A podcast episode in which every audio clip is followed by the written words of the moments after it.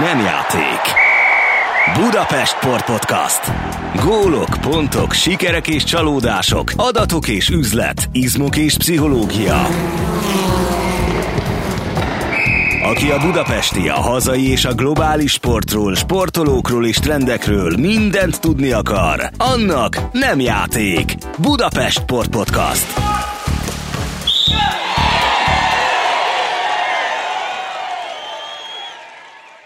Köszöntöm a hallgatókat, ez itt Budapest főváros önkormányzatának sportpodcastja. Adásainkat megtalálják a Spotify mellett az én budapesten.hu oldalon, valamint a Városházához tartozó Facebook oldalakon.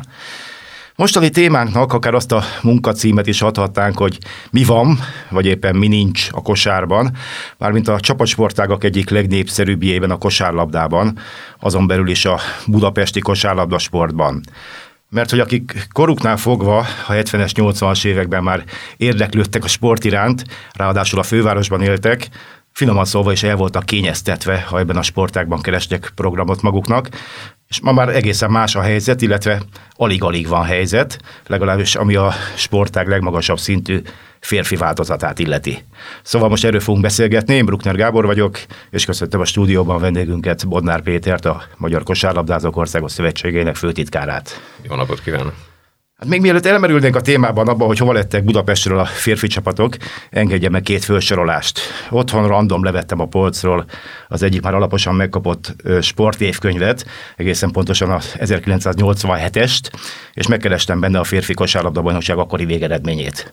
Nevezetes év volt, hiszen abban az esztendőben ünnepelhetett először bajnoki címet vidéki csapat, nevezetesen a Körment, a mezőnyben viszont ott volt a Honvéd, a Csepel, a Tungsram, a Mafc és a Ganzbávag, azaz öt fővárosi csapat is. Ehhez képest, ha ma megnézzük a szélvonalbeli mezőnyt, akkor a következő lista tárul elénk. A városokat mondom csak Szombathely, Szolnok, Kecskemét, Kaposvár, Debrecen, Pécs, Nyíregyháza, Oroszlány, Szeged, Körment, Székesfehérvár, Sopron, Zalaegerszeg, Paks. Mindenek előtt arra kérem, hogy avasson be minket, mi történt, mi történik a férfi kosársporttal Pesten, azzal a sportággal, amelyet egyébként ebben az országban a futball után és a kézilabda mellett a legtöbben űznek versenyszerűen. Rendkívül precíz volt a felsorolás, nyilván történetileg azt hiszem mindenki számára nyilvánvaló, hogy az 1990-es politikai rendszerváltás volt az, ami egyébként teljesen átalakította a magyar sportstruktúrát, ez nem csak a kosárlabda sportágra jellemző egyébként, tehát a 90-es években már tapasztalható volt a vidéki csapatoknak a térnyerése, Ugye az a sportfinanszírozási struktúra, ami teljes mértékben felborult, amikor nagyvállalatok, illetve különböző szervezetek mellé rendelve működtek a sportegyesületek sportállással.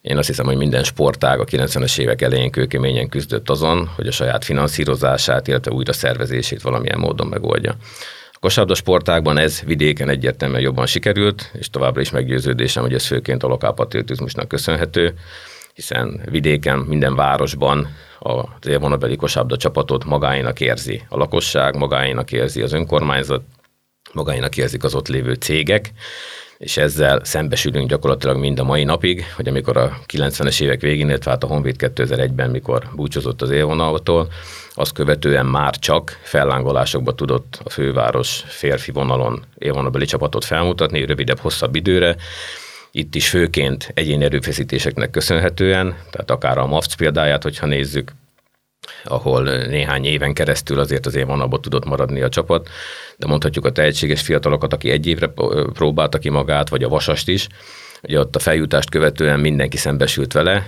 hogy bizony finanszírozás szempontjából a legfelsőbb bajnoki osztály egy más kávéház. És itt sok lábon kell ahhoz állni, több lábon, hogy valaki stabilan, tartósan a legfelsőbb bajnoki osztályban megfelelő eredményt elérve megragadhasson, és amennyiben ezek a lábak nincsenek meg, vagy csak nagyon kevés számú és kis számú lábra lehet számítani, és nincs az az összefogás, ami egyébként stabilan ezt a támogató kört megteremtse, az kérész életű lesz az élvonalban, és láthatjuk, hogy ez a liftezés, ami a budapesti csapatokra jellemző volt ezt követően, az gyakorlatilag bebizonyította, hogy amennyiben és amíg nem sikerül Budapesten megfelelő ilyen kör találni, aki megfelelő fontosságúnak tartja, hogy egyébként egy ilyen gazdasági erővel rendelkező város, főváros, a, amelynek az én véleményem szerint gyakorlatilag nem jelentene problémát az, hogy nem csak magyar, de akár nemzetközi szinten is egy élvonalbeli csapatot támogasson, működtessen. addig hosszú távon, még mint látható, a magyar élvonalban sem tud egyébként hosszú távon megragadni egy budapesti csapat. A utóbbi fővárosi bajnok még 97-ben a Honvéd volt, azóta vagyis majdnem negyed százada dobogón sem végzett budapesti csapat a férfi kosárlabda bajnokságban. Pedig hát az én korosztályomban ugye a 70-es, 80-as évekből örök emlékként él például a Nemzeti Sportcsarnokban rendezett Hovméd Wafts rangadók örök emlékként élnek hát amelyeken, ahogy mondani szokták, a csillárokon is lógtak a nézők, és általában akkoriban a magyar sport féloldalassága állandó témát jelentett, éppen fordítva, mint most, vagyis az, hogy a budapesti sportélet dominánsan erősebb volt a vidékinél. Hát a történetiségében nézzük, és erre már utalt, akkor ez, ez a rendszerváltáshoz köthető valóban, hogy ez az egész trend megfordult? Egyértelműen ahhoz köthető. Ugye látható, hogy maga a kosárlabdázásnak, most hogyha a regisztrált vagy az igazolt sportolói létszámot nézzük, ugye az 1 5 tehát 20% a Budapesten található. Az MKOS tagszervezeteinek a létszáma, ugye 478-ból is 105% Budapesten található. És látható az is, hogy ugye az utánpótlás nevelő sportszervezetek kapcsán, illetve az utánpótlás válogatottban szereplő játékosoknak is nagy része budapesti nevelésű, vagy Budapestről kerül ki innentől kezdve az látható, hogy egyedül az élvonal az, ami hiányzik. És hát ami... ha ezeket a számokat nézzük, akkor a, az NB1-ben, a legfelső osztályban három négy budapesti csapatnak kellene lennie. Igen, de hát ezért mondtam, hogy ez egyértelműen nem a kosárlabda bázis, hanem a piramis alja hiányzik, és nem az érdeklődés hiányzik, hiszen azt is lehet látni, hogy Budapesten azért nagy igény van, nyilván a város méretéből fogva is nagy igény van a kosárlabda sportágra.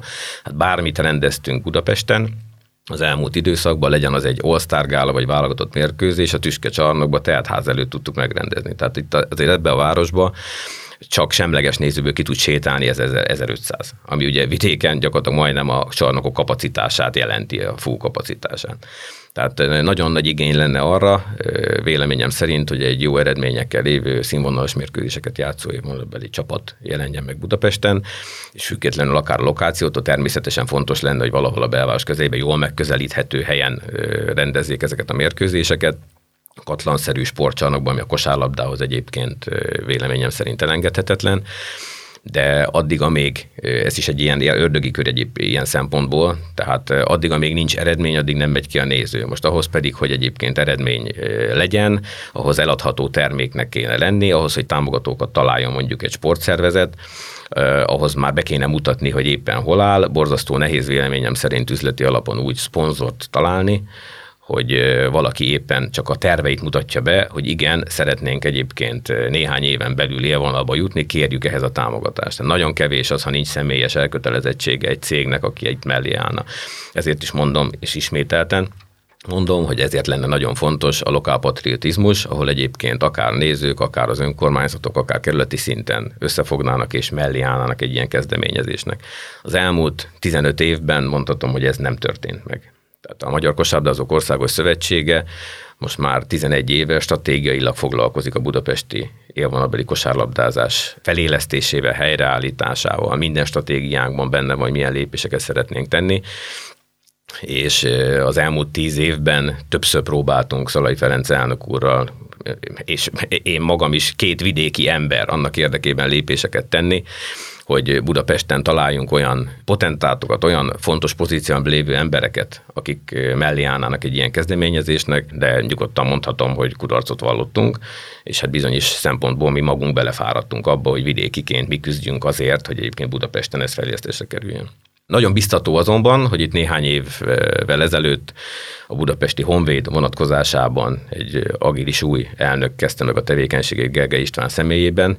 Külön mondjuk el, hogy kétszeres olimpiai bajnok vízilabdakapus. És mögöttem ült az egyetemen, ami szintén egy nagyon fontos szempont, bár a kosárlabda szempontjából annyira nem, de nekem reményt ad arra, ismerve őt, és ismerve azokat a fejlesztési terveket, amikkel most jelenleg a Honvéd jelentkezik, mind infrastruktúrális, mind szervezeti vonatkozásban, hogy talán most felcsirant egy olyan remény, hogy néhány éven belül a budapesti Honvéd talán újra a 33 bajnoki címét és 17 kupa győzelmét követően talán újra ott öndökölhet majd a, a bajnokság élvonalában.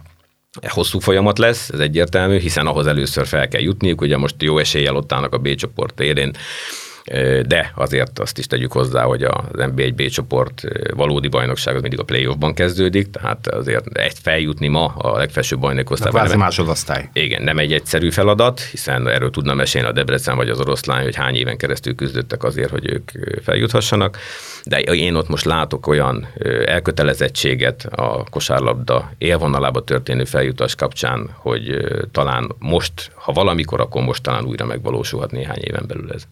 A tervekről még lesz szó a későbbiekben, most viszont még beszéljünk arról egy kicsit, hogy mekkora baj a jelenlegi helyzet az egész sportáknak, mennyire hiányzik Budapest. A nézőkről már volt szó, de a szakmának mekkora baj. Én azt mondom, hogy a létesítmények kapcsán is nagy a baj. Tehát sok mindent lehet mondani, bármennyire furcsának tűnik, az egyik legnagyobb létesítmény problémákkal küzdő terület Budapest. Tehát az igény és a kínálat létesítmény vonatkozásában a legrosszabb az országban. Nyilván ez a lakosság létszáma, és hogy említettem, a nagy sportoli létszám kapcsán is így van, de most csak egy példát mondanék, hogy Budapest az a terület, ahol például a a mai utánpótlás nevelés legnagyobb forrását, a látványcsapat sportágak társaságadóból történő támogatási lehetőségét említve lévő terembérleti benchmarkok már hosszú évek óta nem működnek.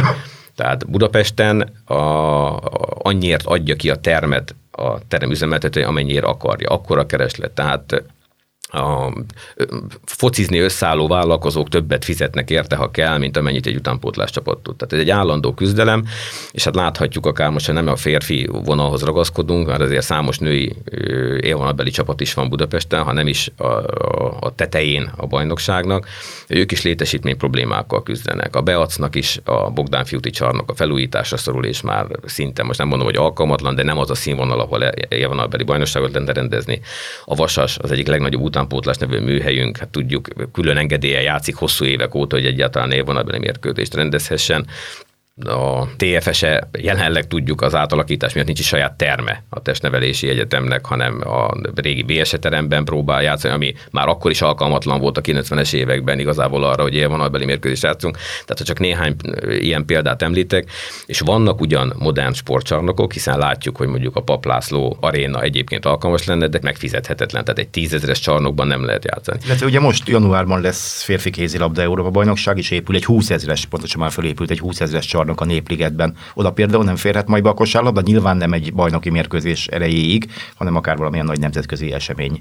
Nagyon fontos, eseményen. hogy egy ilyen sportcsarnok is épül, hiszen alapvető adminisztratív feltétele néhány nagy esemény megpályázásának egy ilyen sportcsarnok de az, hogy egy bajnoki mérkőzésre egy ilyen sportcsarnokot béreljen valaki, bár nem ismerjük még az árakat, nyilvánvalóan utopisztikus. Amire a magyar kosárlabdázásnak szüksége van, vagy szüksége lenne országszerte ezek a 3000-es nagyságú csarnokok. Ugye most már a világbajnok is elejtezőket férfi vonalon, ez a minimum követelmény, legalább 3000-es csarnokba kell megrendezni.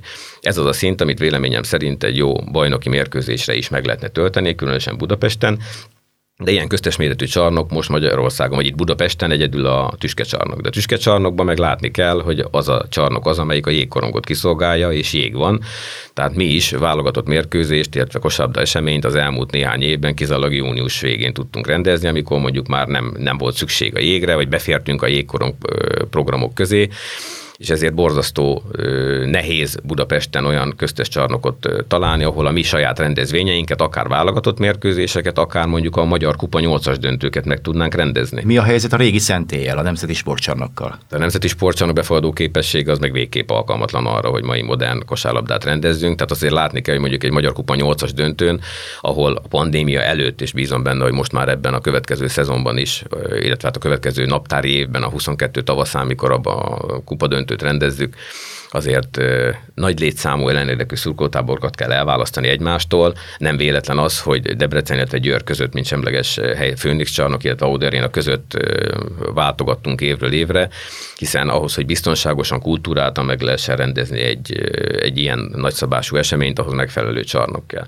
Ami fontos lenne, hogy ugye a más a téren tervezett kosárlabda aréna, ami 3000-3500 befogadó képességű lenne, ha az megépülne, akkor azt hiszem, hogy hosszú távra megoldaná a mi központi eseményeinknek a budapesti rendezését is, mert azért lássuk be, sokszor emlegetik pejoratív értelemben Magyarország Budapest központúságát, de ez az a központ, ami a szurkolók számára középen van, Magyarország közepén könnyen megközelíthető, hazautazható, és a mai autópálya viszonyokat tekintve gyakorlatilag szinte mindenki két-két és felen belül hazaérne.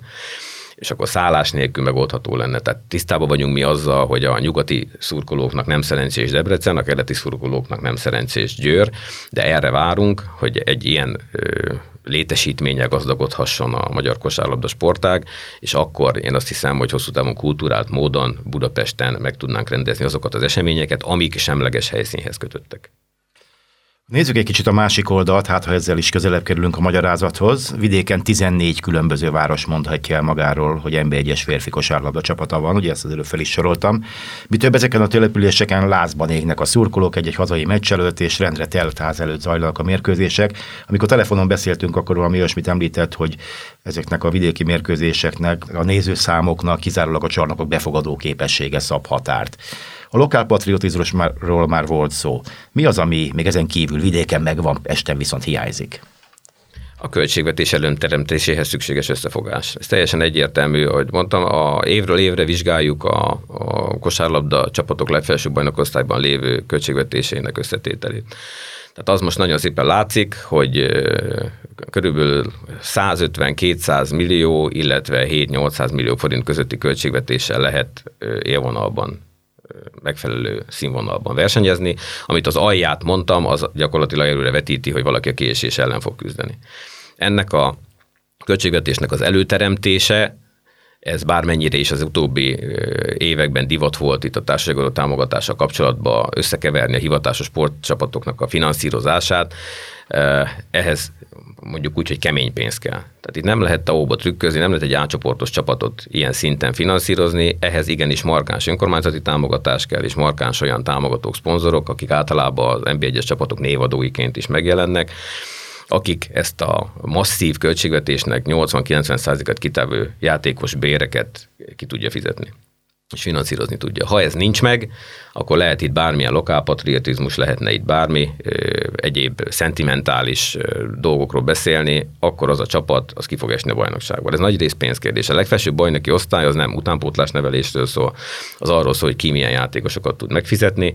Rendkívül módon befolyásolja az a bajnokság kimenetelét és eredményességét, hogy ki milyen külföldi sportolókat tud megfizetni és idehozni, vagy ki mennyire szerencsés hiszen azért láthattuk az elmúlt években, hogy voltak kis költségvetésű vagy kisebb költségvetésű csapatok, akik ha jól nyúltak bele egyébként a, a sokszor, és általában a magyar játékosoktól kevesebb bérigénye rendelkező külföldiek szerződtetésébe, akkor meglepően jó eredményt tudtak elérni. Természetesen a következő évre már nem tudják megtartani ezeket a játékosokat, hiszen a jó eredmény magával generálja ezeknek a bérigényeknek a növelését, de százszónak is egy a vége, a költségvetés előnteremtése az a kulcs, ami vidéken pontosan, és megint visszajutunk a lokálpatriotizmushoz, a fontossághoz, valaki szívügyének érzi ezt, az előteremtése a kulcs. A létesítmények kapcsán igen, valóban a legtöbb helyszínünk a férfi bajnoki osztályban, a pandémia előtti időkről beszélünk, mert azért most azt kell, hogy mondjam, pandémia alatt divat lett nem kimenni a mérkőzésre, hanem online megnézni, hiszen a pandémia miatt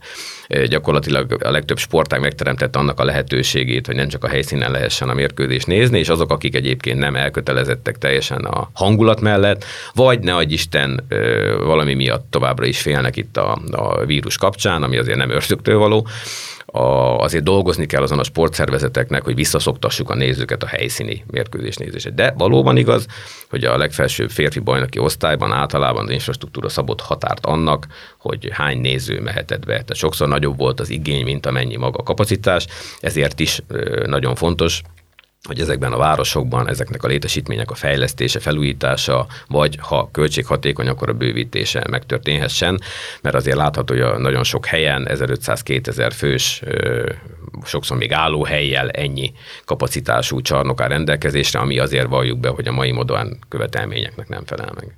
Tehát ha már a nézőkről esett szó, néhány héttel ezelőtt Muszbek Mihály sportközgazdász volt a podcastunk vendége, és vele általánosságban beszélgettünk arról, hogy miért van kevés néző a fővárosi sporteseményeken. Hát ugye nyilván azokban a sporttalakban, illetve azoknak a csapatoknak az eseményein, amelyek léteznek.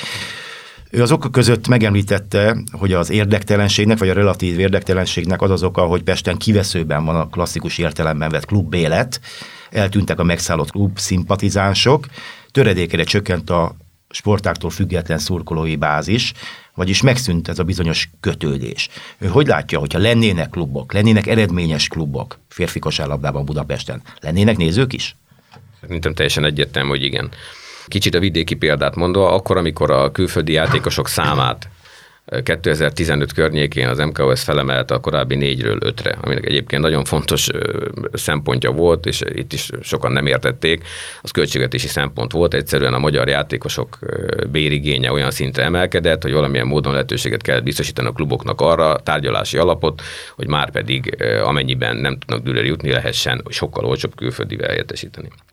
Tehát valamilyen módon szinten kellett tartani, különben elszállt volna a kluboknak a költségvetése, az pedig egy óriási eredmény, hogy 2010 után sikerült olyan szintre eljutni azért a klubok vonatkozásában a szövetségi szigornak, illetve a klubvezetők gondolkodásának is köszönhetően, hogy senki ne vállaljon úgy kötelezettséget, hogy nincs rá forrása. Tehát ott, amikor ezt megállítjuk, sokszor előjött az, hogy na, el fognak tűnni vidéken a nézők, mert nem a saját nevelősüket fogják játszatni, és a többi, és a többi. Aztán ez látszott, hogy ez nem igaz. Tehát ugyanúgy kimentek körmenden, ugyanúgy kimentek zalegezen, kimennek a nézők, mert ha izgalmas és megfelelő sporteseményt látnak, hogyha maga a termék, amit kínál a sportvállalkozás, látványos, igénylik a nézők, izgulnak, ki tudják adni egyébként az egész héten felgyülöndett feszültségeket, akkor ki fognak menni, és ugyanúgy tudnak szurkolni egyébként a külföldi játékosnak is, vagy a nagy átigazolási körkép miatt lehet, hogy az előző évben máshol játszó magyar játékosnak is.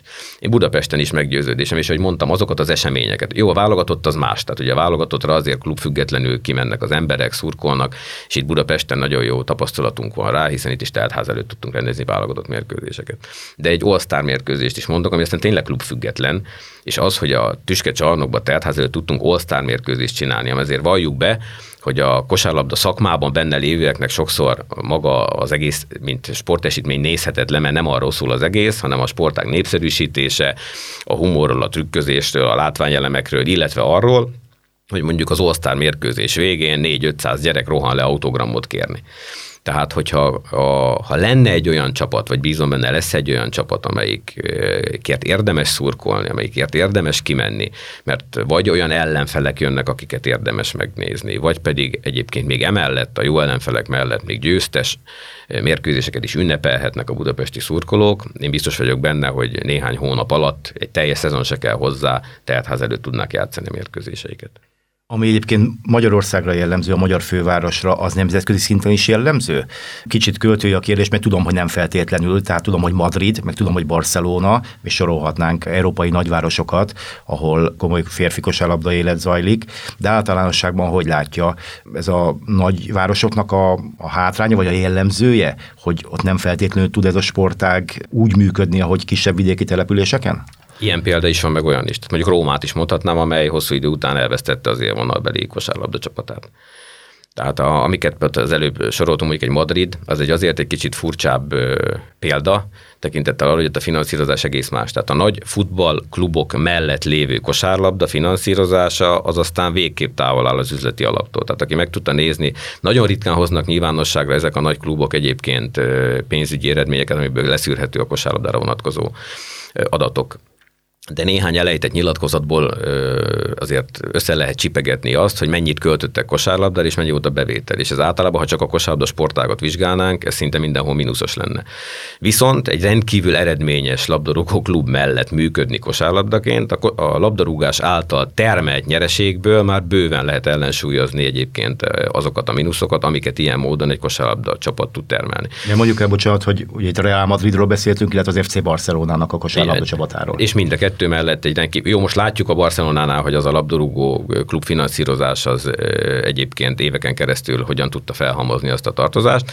Hozzáteszem, de általánosságban nyugodtan elmondható, hogy a, a nagy labdarúgó csapatok mellett működő kosárlabda csapatok finanszírozása a labdarúgó csapat által termelt nyereség mellett, és ahogy illetve abból finanszírozható. A másik nagy példa, ami meg megint nincs köz az üzleti alapú működéshez, hogyha egy kicsit keletebbre megyünk, tehát mondjuk mondok egy CSK Moszkvát a 42 millió eurós költségvetésével, de általában, de a görög csapatokat is mondhatnám, tehát akár a, a, a, akár a Giannakopoulos családot, vagy az olimpiakos finanszírozó mágnásokat, tehát azért látható, hogy itt nem klasszikus üzleti alapú szponzorációról van szó, ahol egyébként a sport szervezet mellett álló támogató azért áll ott, mert abból ő olyan nyereséget tud majd termelni és a saját cégének hajtani. Ezek az emberek már presztis kérdést csinálnak benne. Van, ahol országon egyébként kijelöltek oligarchákat arra, hogy ezek a finanszírozások megtörténjenek. Én magam is játékvezetőként sokat jártam Oroszországba, ahol amikor a költségvetés után érdeklődtünk, annyi volt a válasz, hogy hát amennyi kell, majd az elnök hoz, és akkor ha még kell, akkor szólunk neki. Tehát nem szabad, nemzetközi szinten nem szabad a magyar viszonyokat ilyen szempontból összehasonlítani ezekkel a csapatokkal. Hát ugye a, ugyanezt az eredményt elérni mondjuk, mint kézilabdával, hogy lenne stabil euroligás csapatunk, ez háromszoros költségvetése körülbelül, lehet kalkulálni egy kosárlabda csapatnak egy kézilabdához képest. Vagy a Telekom Veszprém vagy a Pixeget kézilabda csapatának háromszorosa kellene ahhoz, hogy ilyen szinten szerepeljen nemzetközi porondon egy kosárlabda csapat? Igen, tehát tudok rá, mondom, konkrét példát mondani, a számok nem hazudnak, tehát hosszú éveken keresztül a legmagasabb költségvetéssel rendelkező kézilabda csapat a Kiev volt. 11 millió euró körüli költségvetése. Most erre mondom, hogy mondjuk egy CSK Moszkva 42 milliós eurós költségvetése több mint a háromszoros ennek. De női szinten is sajnos ez a helyzet, tehát addig, amíg mondjuk egy Jekaterinburg 26 millió eurós költségvetéssel rendelkezik, és így kéne versenyezni egy magyar csapatnak mondjuk egy ilyen csapat ellen, de mondhatok egyébként más példát is, tehát az is 10 millió eurós költségvetések, hát ezért volt óriási csoda, amikor a Sopron ezüstérmet tudott szerezni Euroligába. Tehát ezt sokan nem értették, hogy miért csodálkozott mindenki, és miért volt ennyire váratlan, és miért mondtuk, hogy ez milyen fantasztikus eredmény. Hát ezért, mert itt a Dávid góliát haza költségvetési szempontból, amiben nekünk egyébként valamilyen módon küzdeni kéne. És akkor, amikor stratégiát kellett erre alkotni, és akkor itt egyébként a budapesti kosárlabda sporták vagy élvonabeli férfi csapat vonatkozásában is mondhatom ezt, hogy próbáljunk meg valamilyen módon mesterségesen egy vagy két nagy költségvetésű klubot kiemelni őket feltenni az egész tetejére. Nemzetközi szinten is mérhető, hogy Champions League-be, vagy akár Euroligába bemenedzselve őket versenyezni, és irreálisan sok mesterséges költségvetési részt elkölteni ideérkező külföldi játékosokra, mert azért ahhoz, hogy ilyen eredmény legyen, nagyon komoly fizetéssel rendelkező klubok vagy játékosokat kellett volna idehozni, vagy kellene idehozni, lehet, hogy nagy részt nem is magyar játékosokat, tehát még jobban felborulna egyébként ez az arány, amit most mesterségesen szabályzatilag tartunk fent a külföldiek részére. Tehát gyakorlatilag a külföldi játékosoknak kifizetnénk egy óriási, sok milliárd forintot azért, hogy legyen egy erőligás csapatunk, és közben tönkretennénk vele a magyar bajnokságot, mert nyilvánvalóan egy mesterségesen segített csapat sokkal erősebb lenne, mint az összes többi sportszervezetünk, akik küzdhetnének az ezüstéremért, vagy akár a harmadik helyen. És még igenis azt a döntést hoztuk évekkel ezelőtt, hogy inkább megpróbálunk csinálni egy kiegyenlített magyar bajnokságot. Persze mindig van a tetején csapat, akikre büszkék vagyunk. Amikor az Adria Ligában volt a Szolnok, nagy köszönet nekik, hiszen a, a Szolnoki Olaj KK akkor a magyar kosabdázás zászlós hajója volt, vitte a hírét Magyarországnak, Európa Kupa négyes döntőbe jutott, azt rendeztünk itthon, tehát fantasztikus eredmény volt. Most a Szombathely ezzel, hogy a város mellé állt, hogy mindenki mellé állt ott Szombathelyen, és ilyen fantasztikus eredményeket érnek jutnak el a Champions League-be, ez mind-mind fantasztikus, de ennek ellenére, és akkor is ezek a csapatok bizony elmehettek olyan helyre Magyarországon, ahol ki tudtak kapni. Tehát, és egy bajnokság szempontjából véleményem szerint ahhoz, hogy sok néző legyen, rendkívül fontos, ahogy Dénes Ferenc sportközgazdász is emlegette, a kimenet bizonytalansága, mert ahogy pedig a saját példámmal szoktam mondani, persze lehet, hogy egy sztárokkal teletűzdelt csapatnak a mérkőzésre is sokszor kijárnak, vagy kijárnának, és megnéznék, hogy 20-30 ponttal megver valakit, egyszer. Majd kimennek még egyszer, mert csodálatos. De hogy negyedszer, ötödször kimennének azért, hogy ugyanezt nézzék, az Otellót szoktam példának felhozni, hogy persze, hogyha Oscar díjasok játszanák minden alkalommal, egyszer-kétszer az ember megnézné de sosem fogja a Desdemona megfojtani Otellót, hanem mindig ugyanez a vége, és előbb-utóbb az ember elveszti az érdeklődését. De akkor, hogyha ezt a kimenet bizonytalanságát fent tudjuk tartani, hogyha úgy mehet ki egy néző kosárlabda mérkőzésre, hogy igazából bármikor megverhet bárki bárkit, akkor lesz nézőnk. És egyébként a pandémia előtt a középszakaszunk pont ezt igazolta. Évek óta nagy vita volt róla, rendkívül sűrű a kosárlabda versenynaptár. Tehát aki ránéz, látja, hogy most is elvég június végig tart a bajnokság, hogyha egyébként eh, ebbe az ütembe tudjuk folytatni. Minden évben panaszkodnak sokan, sok a mérkőzés, itt van a alapszakasz követően, szerdaszombat Itmusba a középszakasz, túl sok, de amikor oda kerül a sor, hogy szavazás, a csapatok mindig megszavazzák, hogy maradjon. Miért? Mert az a rész az, ami izgalmassá teszi a bajnokságot, az alapszakaszban esetleg elkövetett problémákat lehet kiküszöbölni, és sokszor az, a középszakasz utolsó fordulójában derül ki, hogy végig hogy áll össze az 1-8, és ki lehet majd pályaválasztó a playoffban. Tehát rendkívül izgalmas és kiszámíthatatlan a bajnokság, és én azt hiszem, hogy összességében bár sírdogálunk azon, hogy mondjuk nem sikerül egy Euroligás csapatot, vagy egy top csapatot ilyen szempontból üzemeltetni, vagy összeszedni rá a költségvetést, de azért az, hogy van egy izgalmas bajnokságunk, amire nagyon sokan kíváncsiak, nagyon sok indulatot vált ki, én azt hiszem, hogy ez egy óriási eredmény. Néhány szóval már említettük a fővárosi női kosárlabda sportot is, és azt gondolom érdemes egy kicsit erről is beszélni, hogy miközben férfi csapatot nem találni az NB1 A csoportjában, addig a jelenlegi női élvonalban ott van a Csata, a TFS MTK, a Beacúj Buda és a Vasas Akadémia együttese is. Miben más a budapesti női csapatok helyzete, mint a férfiaké? Tehát ők miért vannak, a férfiak miért nincsenek? Teljesen más a költségvetési igénye. Tehát itt megint erre tudok visszavezetni, hogyha ugyanolyan költségvetési igényel lehetne egyébként csapatot üzemeltetni férfiban és nőiben, akkor nagyjából ugyanez lenne a helyzet és probléma lenne. Ezeket a csapatokat ugyanúgy az önkormányzat nem támogatja markánsan, viszont az a pénz, amit össze lehet így módon szedni, az a, ahhoz, hogy a női, mert azért tudjuk, látjuk, hogy ezek nem a top csapatok közül valók, hogy most egy mondjuk a csata ezzel, hogy Európa Kupa helyett harcolt ki, ugye ő képviseli gyakorlatilag a tetejét a, a budapesti kosárlabdázásnak, de illetve a, a TFS-ének az első év az egy nagy meglepetés volt, amikor vég, és én szerintem ebben nagy része pszichológia is volt, hogy sokan nem készültek fel megfelelően ellenük, és ezért tudtak ilyen fantasztikus menetelést csinálni az első szezonban. Most azért látható, hogy most már komolyan veszik őket, és emiatt sokkal nehezebb dolguk van de költségvetési szempontból azért nem ugyanaz a két szint a férfi meg a női. Hozzáteszem, itt is azért ki kell hangsúlyozni, hogy itt már most nem lehet néhány tízmillió forintból apró egyetemi csapatokról beszélni.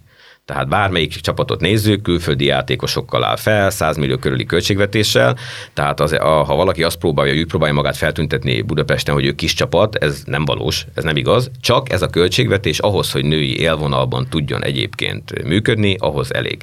Mindenkinek más a stratégiája, ugye a Vasas az akadémiájára építve, meglehetősen sok fiatal játékos foglalkoztatva vívja a mérkőzéseit, nem eredménycentrikusan. A csata sokkal véleményem szerint szerint sokkal eredménycentrikusabban egy másabb mentalitásba készül neki, illetve ők ugye a Ludovikán játszva azért a körülményeket tekintve is ebből a szempontból az él felé törekszenek, de a Beacot ismerjük, ők ebben a szezonban kifejezetten, most úgy mondom meglepetésre nagyon jól teljesítenek az előző évekhez képest, illetve hát a TFS-e MTK szövetséget meg látjuk, hogy az induláshoz képesti óriási meglepetéstől most szép lassan őt is azt a helyet foglalja a tabellán, ami egyébként költségvetésileg én azt mondom, hogy elvárható. Nagyon fontos az ő szerepük itt Budapesten, de addig, amíg nem tudnak olyan költségvetési lábat találni, ami markánsan meg tudja emelni valamilyen módon a költségvetésüket, addig ők sem tudnak előrelépni, hiszen azok a sportolók, akiket egyébként nekik foglalkoztatni kéne, illetve azok a külföldi sportolók, akik eredményességben is mondjuk komoly versenytársat képeznének mondjuk egy Sopronnak, ahhoz sok millió forinttal több nagyobb költségvetés lenne szükségük, az jelenleg itt Budapesten így ebbe a formában utopisztikus.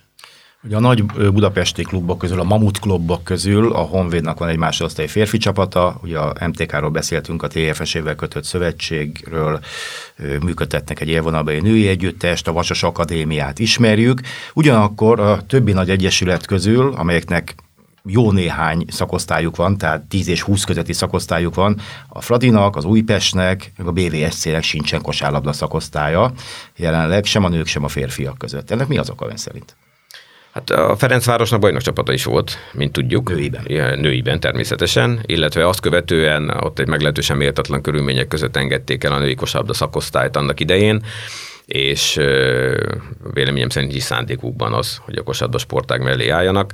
Ez nagyon sajnálatos volt, hiszen akkor, amikor a Tungsramból, ugye a Ferencvárosba a csapatot átvették, a Tungsram szezon közbeni megszűnését követően, azért ott ez egy sikertörténet volt egy rövid időn keresztül.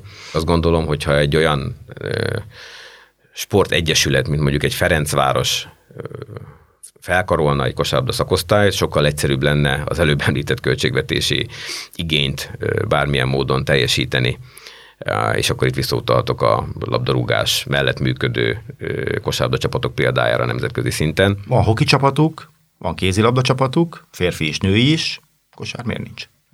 Én azt mondom, hogy egy másik podcast beszélgetésben meg lehet kérdezni majd azt a vezetőt. Én a Magyar Kosabda Országos Szövetség operatív vezetőjeként nem az én tisztám, hogy ezt megmondjam, az az ő döntésük, hogy nincs. Ha szeretnének, mi bármikor állunk rendelkezésükre, és el tudjuk mondani, hogy milyen konstrukcióval lehet egy ilyet üzemeltetni. Nem kerestek meg, nem, azt hiszem, hogy nem is fognak egy rövid időn belül. Az utánpótlásról is már beszélgettünk egy kicsit, fejtsük most kibővebben ezt, hiszen mégiscsak a mai tizenévesek jelentik a sportág jövőjét. Említett, hogy a fővárosban ebben a tekintetben egy picit jobb a helyzet. De ez mit jelent, hogy jobb? Mennyivel jobb? Sokkal jobb, hiszen, ahogy mondtam, a utánpótlás válogatottak számának nagy részét Budapesten nevelt sportolókból teszi ki, és itt a Budapesten neveltet, ez nagyon fontos lenne hangsúlyozni, mert sokszor ebben itt néhány játékos kapcsán azért a köztudatban tévedések merülnek fel, tehát attól, hogy valaki mondjuk eltölt egy évet egy csapatnál, attól még nem az a csapat nevelte. Tehát a saját produktivitási kritérium rendszerünk alapján az számít egy csapat által nevelt játékosnak, aki legalább három évet töltött el egy adott sportszervezetnél mert vannak, akik maguknak vindikálják a jogot bizonyos sportolók nevelése kapcsán, úgy, hogy egyébként mondjuk egy vagy másfél évet voltak nála. Nehezen tudom elképzelni, hogy valaki olyan extra pedagógiai képességekkel rendelkezik, hogy másfél év alatt tanul meg, tanít meg valakit kosárlabdázni. Tehát itt valóban olyan játékosokról van szó, akik Budapesten nevelkedtek ezekben az utánpótlás műhelyekben. Ugye, ha megnézzük az akadémiák számát is nyilván a sportolói létszámok kapcsán, az MKS jelenleg 10 MKS által akreditált akadémiával rendelkezik, ezekben nincs benne a Budapesten lévő egy, a Soproni, a Debreceni, illetve a Pécsi, tehát összesen négy államilag elismert sportakadémia. Az MKS saját akadémiai rendszere négy képzési területen dolgozik, közép, nyugat, kelet és dél, és mindegyiken van egy női és egy férfi akadémia. Korábban sokkal több volt, azonban, mert az egy adminisztratív kritérium rendszer volt, azonban ezt követően a, mind a mentorok ellenőrzése alapján, mind a produktivitási lista alapján az a döntés született, jövőre lesz két éve, tehát jövőre lesz újra akreditálás, hogy minden területen egy férfi és egy női viselheti ezt a címet, aki a legjobb az adott területen lévő korábbi akadémiák közül, Azonban a létszámok tekintetében, a sporti létszámok miatt Budapest ebbe kivétel, itt az első kettő viselhette ezt a címet, tehát nőiben a Vasas és a Beac, a fiúknál pedig a Vasas és a MAFC, aki egyébként akadémiai kritériumrendszereknek megfelel, és akadémiai címet viselhet. Ők azok, akiknek egyébként a fő feladatuk az lenne, hogy a megfelelő minőségi utánpótlás képzést biztosítsák Budapesten, de mondom, az látható itt a tapasztalatok alapján, hogy Budapest ebből a szempontból egyébként jól teljesít, tehát utánpótlás szempontból nem lenne gond, és hogyha itt a piramis tetejére találnánk egyébként olyan csapatot, és megint visszakerülünk ehhez a témához, hogy a férfi kapcsán lenne teteje, akkor én azt hiszem, hogy bőven tudna válogatni a, a fiatal magyar sportolók beépítésével kapcsolatban egy ilyen Na, hát szakvezető. Épp, éppen ezt akartam kérdezni. Annak lehet-e bármiféle negatív hatása, hogy egy az ígéretes fiatal játékos olyan klubban játszik, amelyben, mivel az Egyesületek nincs élvonalbeli felnőtt együttese, nem lát maga előtt igazi példaképet, akire azt mondhatja, hogy na, olyan szeretnék lenni, mint ő. Gond ez? Szerintem igen. Tehát én egyértelműen azt javasoltam, amikor megkérdezték a véleményünket, hogy államilag elismert sportakadémiát is olyan helyen kellene létrehozni, ahol van teteje a piramisnak. Én azt hiszem, hogy aki valaha látott utánpótlás sportolókat élvonabeli mérkőzésre kivezényelve, hogy nézik azt, hogy a lámpafénybe, üdvrivalgásba az éppen aktuális felnőtt sportolók mondjuk megnyernek egy mérkőzést, így lehet igazán az elkötelezettséget és a motivációt ezekből a fiatal sportolókba örökké tenni. Azt mondom, hogy genetikailag beépül a DNS-ükbe, és ez vezényli őket a hajnali edzések, illetve az egyéni tanret kapcsán, hogy ő mindent megtegyen annak érdekében, mert ő igenis ott szeretne a center pályán több ezer ember előtt játszani. Véleményem szerint ez rendkívül fontos. Ide kapcsolódik egy gyakorlati kérdés is, mihez kezd az a reményteli fiatal kosaras fiú, aki Budapesten lakik, budapesti csapatban játszik, hogyha felnőttként majd minőségi klubban szeretné folytatni a pályafutását. El kell mennie vidékre, vagy el kell igazolni a külföldre? Jelenleg a menet az az, hogy elmegy vidékre természetesen, hát eh, nincs más választása. és, és eligazol. Igen, és ez is a, vagy már ugye ez általában megtörténik akkor, amikor a felsőoktatási intézményt választják, olyan helyre viszik el őket, olyan helyre igazol el, ahol egyébként a felsőoktatási tanulmányát is tudja folytatni, mert azért ez kosabda sportágban vagyunk nagyon fontos, és nagyon fontos célnak is tekintjük, hogy megőrizzük ezt a a, ahogy mi apostrofáljuk a kosárlabdát, gondolkodó, futógró sportág első a gondolkodóval, hogy ez megmaradjon. Két dolog miatt is. Egy, azért hagyományosan, bár ugye ezt az NBA azért megborította a kosárlabda sportág, az egy egyetemi felsőoktatási sportág volt, bár ugye ez azóta megváltozott. Kettő, amikor a sport pályafutását valaki befejezi azért rendkívül fontos, hogy tudjon magával mit kezdeni, és nem mindenki OK és edző legyen, vagy valamilyen módon az adott sportákban tudjon csak elhelyezkedni, hanem igenis próbálja meg megteremteni a saját egzisztenciáját annak érdekében, hogy ne szoruljon olyan segítségre, amire sajnos most azért jó néhány kosárlabdázó is, vagy olyan kosárlabdázó vagy sportoló szól, aki méltatlan körülmények között él, annak ellenére, hogy milyen sikereket ért el aktív sportolói pályafutása közben. Ez a legfontosabb kérdés maradt a végére nevezetesen, hogy mi a megoldás. Ugye folyamatosan persze erről beszéltünk mostanáig, de mégis arra kérem, hogy befejezési foglalja össze.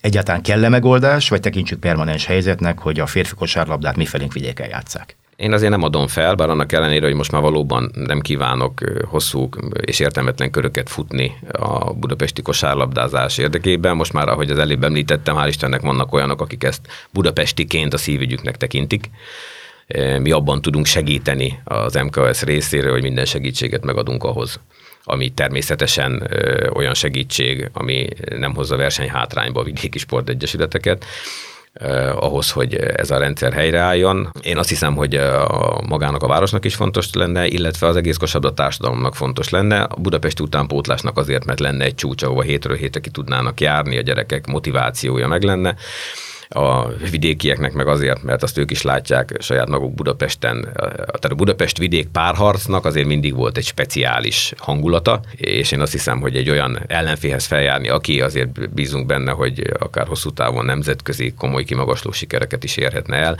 megfelelő létesítményben, mert azért ezt is se felejtsük el, hogy itt Budapesten jelenleg, ahogy az előbb, vagy erről is beszéltünk, azért most nehezen tudnám azt megmondani, hogy hol tudna mondjuk megfelelő létesítményben játszani egy élvonalbeli kosárlabda csapat, úgy, hogy egyébként ott edzeni is tudna, és folyamatosan egész héten megfelelő teljesítményre kalibrálva a, tudna azt a teljesítményt nyújtani, ahova aztán több ezer ember megfelelő körülmények között tudna kimenni szurkolni nekik, de én nagyon bízom benne. Most nem titok, hogy a budapesti Honvéd az, amelyikben ezt a potenciát látjuk, és akkor talán néhány év múlva, hogyha úgy alakul, akkor ezt a 2001-ben lezárt 33 per 17-es bajnoki, illetve kupagyőztesi arányt módosítani tudják fölfelé, akár bajnoki, akár kupagyőzelmek terén. Ez azt is jelenti, hogy ha tíz év múlva mondjuk beszélgetünk, akkor, akkor esetleg arról tudunk ismét diskurálni, hogy a Honvéd, ha nem is a Mavc ellen, de valamelyik másik ellenfele ellen olyan meccset vívott, ahol,